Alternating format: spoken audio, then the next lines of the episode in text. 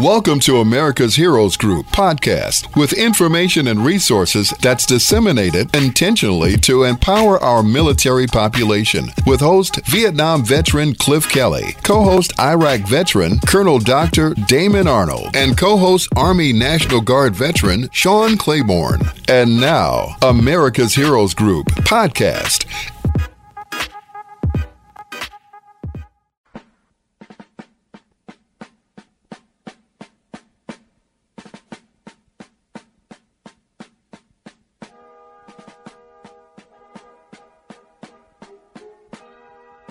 Good afternoon. Good afternoon. Welcome to America's Heroes Group on WVON 1690 AM, the Talk of Chicago. I am Vietnam veteran host Cliff Kelly. America's Heroes Group is a live streaming podcast, global platform, radio, print, and digital media broadcast show that empowers change agents through intentionally disseminating information, resources, and referrals to empower our military population.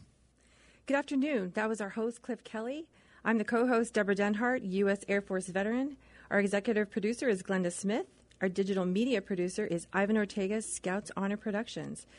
America's Heroes Group's roundtable today is with Clean Energy Infrastructure partners Zodiac Solutions, LLC, and Brevian Energy. Today is Saturday, November 5th, 2022. November is Military Family Appreciation and Alzheimer's Disease Awareness Month. Now, for our partner today, Rod Matthew. He is a U.S. Navy veteran owner of Brevian Energy, specializing in microgrid technologies and renewable energy. Today, we're going to talk about microgrids and clean energy infrastructure and how this can support and be beneficial for veterans. Rod, thank you so much for being a guest today. Uh, it is my pleasure. How are you today? I'm doing amazing. How are you? I'm wonderful. I'm wonderful. Great. Uh, we're coming down. Uh, we've been uh, pretty busy uh, coming down to the wire with these elections. So it's, it's, it's been um, all out adventurous. Perfect. That's awesome. Okay, let's start with first. Can you explain what a microgrid is? Oh, well, thank you for asking because that's one of the questions that we get asked a lot, right? A microgrid, uh, in effect, is just a smaller version of what we know to be the electrical grid. Uh, whereas on the larger electrical grid, you have all of these stations that produce energy, and you have the transmission and distribution lines to get it to uh, the rest of the citizens. Uh, with a microgrid, you have you produce your own energy, uh, primarily right now using uh, photovoltaic solar panels. Uh, you can incorporate wind in there. You can do geothermal. You can uh, incorporate hydroelectric power. So there are all type of things you can do to generate that power and also incorporate batteries to store that power locally. Uh, so when those other assets are not producing, you can always cycle your batteries in online, and that is uh, incorporated with an intelligent grid controller that keeps everything synchronized to the actual uh, grid and also uh, knows how to optimally dispatch those power generating assets. I hope that wasn't too technical. No, that's great. Thank you. Just want a little clarification on that for our viewers. So, what impact do you see microgrids having on our energy future? Well, I, I think it's really the future, uh, number one, because right now we have three particular grids in America. We have an East Coast grid, we have a West Coast grid, and then there's Texas all along. Um, so you have a really centralized model, right? Uh, so that means if there's a disruption on one part of that, it disrupts a lot of people. By having, by implementing microgrids, we can like decentralize that power, right? So people are producing power on their own. So if one person has a problem, you're kind of isolated and it doesn't affect the rest of the grid.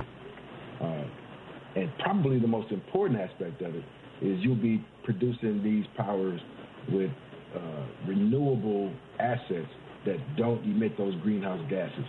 Uh, I mean, that's really critical in us trying to fight the effects of climate change. You see here, I'm on the West Coast here in California. Every year we have tremendous uh, blazing forest fires every year.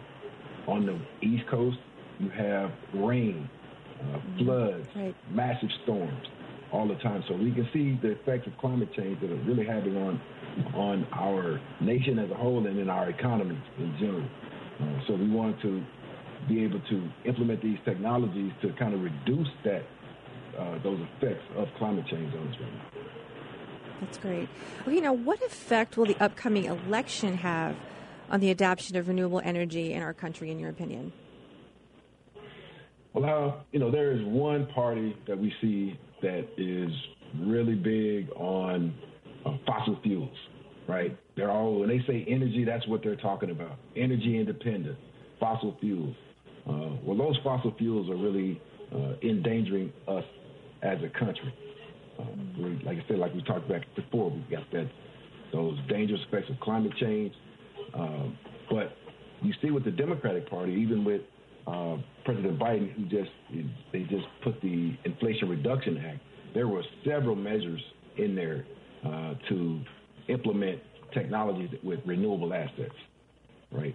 So the Democratic Party right now is looking to uh, bring about our energy grid of the future, where we have one party who's still stuck on those fossil fuels. They want oil, oil, oil. Let's drill, let's drill, baby, drill. That's what they want to do.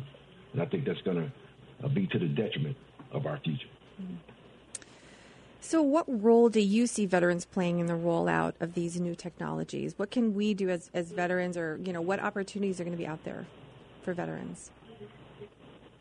Well, with that Inflation Reduction Act, there were a lot of provisions and a lot of money set aside to, um, to implement these technologies. And uh, as veterans, uh, we stand to gain a lot. There are a lot of training that's available for us, as in particular, to uh, gain these skills, uh, because they're really going to need a workforce to roll out and implement these technologies in mass because they're looking at electrifying cars. All of our automo- automobiles will be electrified here in the next 10 years or so. Uh, so it's going to take a lot of people to do that. And veterans are really positioned to do that because we have background fundamental training uh, already, and then they're making other training available to us. What qualities do you think veterans could bring to this that you see would be invaluable in this new type of, you know, a work opportunity? like I say, as veterans, we are trained to be uh, accountable. Number one, uh, we're res- you know responsible people. Um, For sure. We're we've been trained to you know we get an objective, uh, you give us an assignment, and we just go with it. So that's been one of the, the, the big assets that I think veterans can really bring to the table when it comes to this. That's great. So, so in your mind, what areas of the country are quickly moving to adapt these renewable energy technologies? Uh, well, here in California, where I am, um, there are a lot of not only federal credits, but there are a lot of state incentives uh, to uh, help people implement these technologies. Uh, so, from the there's a 30% investment tax credit uh, that you can get for implementing these technologies. Uh, also, within the state, there is what's called a self-generation incentive program that can uh, provide additional funding, and the individual investor-owned utilities like SDG&E, PG&E, um, and SoCal Edison have uh, additional incentives. So, you know, effectively, you know, 60 to 70 percent of your project, depending on who you are and how you're implementing, could be could be paid for on the East Coast, uh, uh, states like New York, uh, Connecticut, uh, even in Chicago, uh, in in the uh, Illinois area, they have what's called SRECs, where you know it is a, another form of an incentive that's provided by the state as well as these other incentives provided by the federal government. So we can see these, you know, the west western states, the eastern states, uh, I would say in ERCOT in, in the Texas area, uh, it, it, it, those are good areas because of the resilience that we can bring about, right? So you don't have to worry about losing your power. That's but great. The, this technology can be deployed anywhere, but we see where it's growing fastest is on the East Coast and on the West Coast. That's that's a lot of incentives, right? People should be jumping at that. Absolutely. Don't you think? Absolutely. In addition to, again, with that in, uh, the Inflation Reduction Act, they even increased the amount of incentives wow. that are allowed for that. They're trying to really expedite uh, the adoption of this new uh, green economy. effectively. I think everyone's seeing that, you know, something needs to change, right? We can't keep going the way we're going right now. Oh, I mean, we are on a one way path to destruction, right? We are at the tipping point. Uh, we are just like the Titanic, and we see the iceberg. We're about to hit it, and we just keep going, mm-hmm. right? So we got to at least try to, you know, steer this thing. It's going to take a while before a big ship like that can turn again. So it's going to take a while. It's going to take us now aggressively uh, implementing these technologies to really have an effect, because we're here at a crossroads. You know, if we don't do something here quickly, we're at, at a point where we may not be able to do anything to have to reverse the effect. Right. Yes. So, uh, in your mind, how can veterans get access to the necessary training to take advantage of these new green energy jobs, Rod? I know uh, on the previous conversation we had a few months ago, uh, we kind of spelled out a lot of really free training that's available to veterans. Wow. Uh, so I would suggest uh, going back, checking the website. I know on the website uh, we put a link up there to that. Um, so, you know, a quick Google search on uh, renewable energy training for veterans can probably pull up about 10 different programs right in your local area. Uh, so you'd be surprised the amount of information and the amount of programs that are out there specifically tailored to, to veterans to really bring this technology about. That's great. Your website, which website should they check out? I on the American Heroes uh, site. We put some information okay. out there. Great. I know in one of the newsletters, I know in a couple of the newsletters uh, that went out as well. Awesome. Great. Again, Ameri- America's Heroes Groups comes out with great resources, so uh, that's awesome. Absolutely. Now, what do you feel your mission is um, in your company? Like, what is your mission right now in developing this and trying well, we to like to con- this? We like to con- consider ourselves as compassionate capitalists, right? Mm-hmm. So our, our, our goal is every company's uh, goal, if you're in business, is to make money. Mm-hmm. However, our, our goal is not to be greedy, right? Our, our key mission is to help people to implement these technologies, one, that can make their power more affordable. It can make their power more resilient because, you know, it, you don't have the tendency to go down as often as being on the grid and make it be more responsible by producing power through, through renewable assets and not producing this greenhouse gas. I mean, that's really our mission is to help people implement that so they can save money, uh, they can make their operations more reliable, and they can help save the planet all in once. So it's a win-win-win situation. So that's really our mission, our goal as a company. That's great. Now you talked about a lot of incentives that are out there right now, you know, in various parts of the country. What are some barriers you've seen that have come up and you think, oh, you know, if that wasn't there, we could have a better path to where we're going. I don't know. Maybe there aren't any barriers, but if there are, can you think of any of those? And going forward I with mean, this? I, I think even what we're experiencing right now here, um, one of the biggest things is dealing with the utility companies. Um, unfortunately, you're going to have to deal with them because you're going to have to get interconnect to them and that kind of stuff. And they can really stall the process. They can make it a lot more difficult than it has to be. So I can see that as being one of the major uh, factors that can cause and a slowdown of this technology being implemented. Uh, and then I think uh, after that is really education. You know, people really don't understand this technology. People don't understand what the demand charge is. People don't understand that they can have a system that effectively doesn't go down. Uh, they didn't even know that's that's possible. You know, so we can even it's, it's it's about educating people more about what microgrids are and how they can be beneficial. So I think once people, once more people get to understand what that is, I mean, really, it's a no-brainer to to implement that particular technology. It's going to save you money, uh, make you more resilient, and help save the planet. Why would you not do it? Absolutely, absolutely. Now, I know when I was in Holland, I saw a lot of windmills. So, do you mm-hmm. think other countries are more conscious of you know green energy and just kind of saving, you know, you know, being more um, sensitive, I guess, to our environment and what are, we're putting into it? I just know it just seemed like in Europe, it just seemed a little more like common to see types of you know different right. well, types of. Well, one of the things energy. that's a blessing and a curse for America is you know we were really one of the first to implement an electricity grid, right? Mm-hmm. So it's great, you know, all of our citizens got electricity, but by doing that, we implemented it with a lot of older technology and um, you know, we're of the mindset if it ain't broke, don't fix it.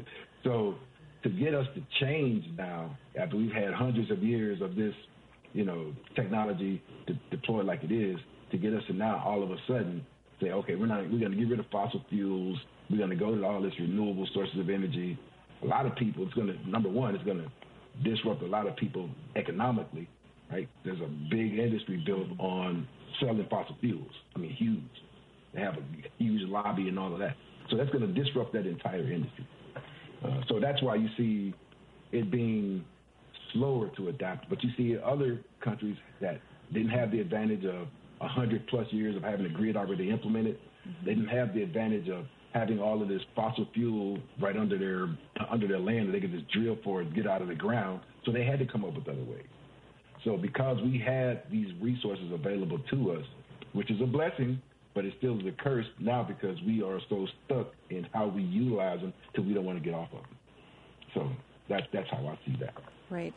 So if we keep going where we're going, where do you see this going? Like, how do you see like five years from now, ten years from now?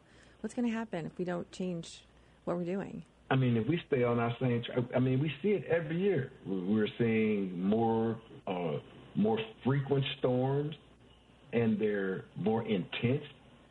You know, they're dropping all kinds of. You know, just this past year we saw storms. We never saw that kind of uh, water or wind with the storms, and they're only getting more intense because the sea is warming up that fuel these big storm systems. On the West Coast, you're seeing every year fires grow more massive. Our fire season is growing. You know, you know, it used to be about three months. Now it's about six months. You know, pretty soon it'll just be fire season all year. So, um, so we're really seeing the impact on our climate. I mean, and it's very tangible. So it's not like, oh well, it may be happening. I mean, you can walk outside and see it with your very eyes.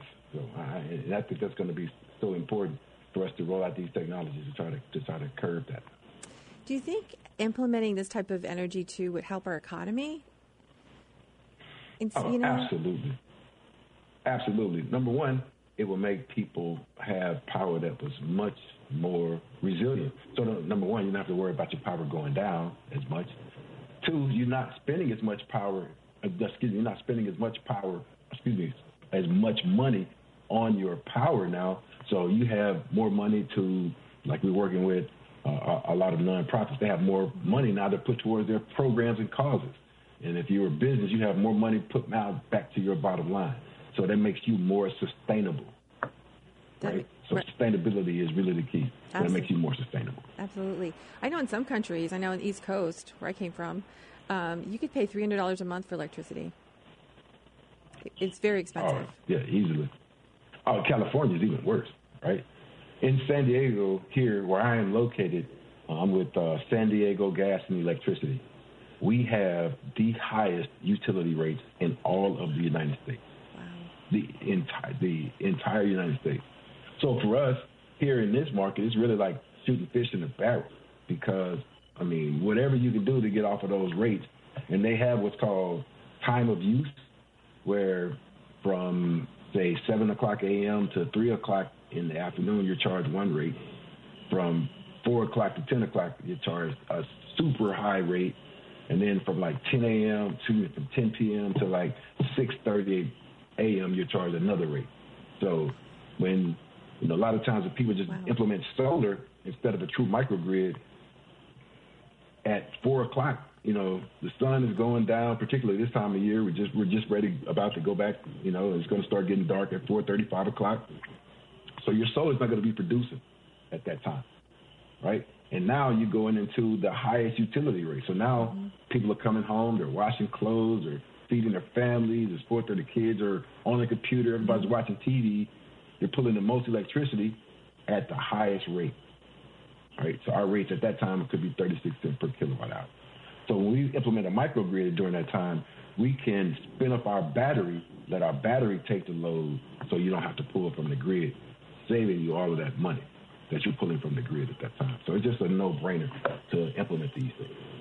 Wow.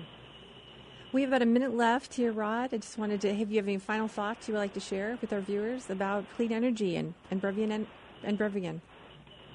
Well, just, you know, this is the future. Um, everybody has to be dedicated to implementing these technologies really to save our planet. Right? You can go to our website, which is Brevian, which is B R E V I A N energy.com to get more uh, information on what we do and how we do it, and really what our mission is is to help save the planet. If we make a buck or two along the way, that's great, but we are really dedicated to help fighting the effect of climate change. And one of the ways to do that is to produce clean power. Thank you so much, Rod. Thank you to our partner, Rod Matthew with Brevian Energy. Stay tuned with America's Heroes Group. We'll be right back.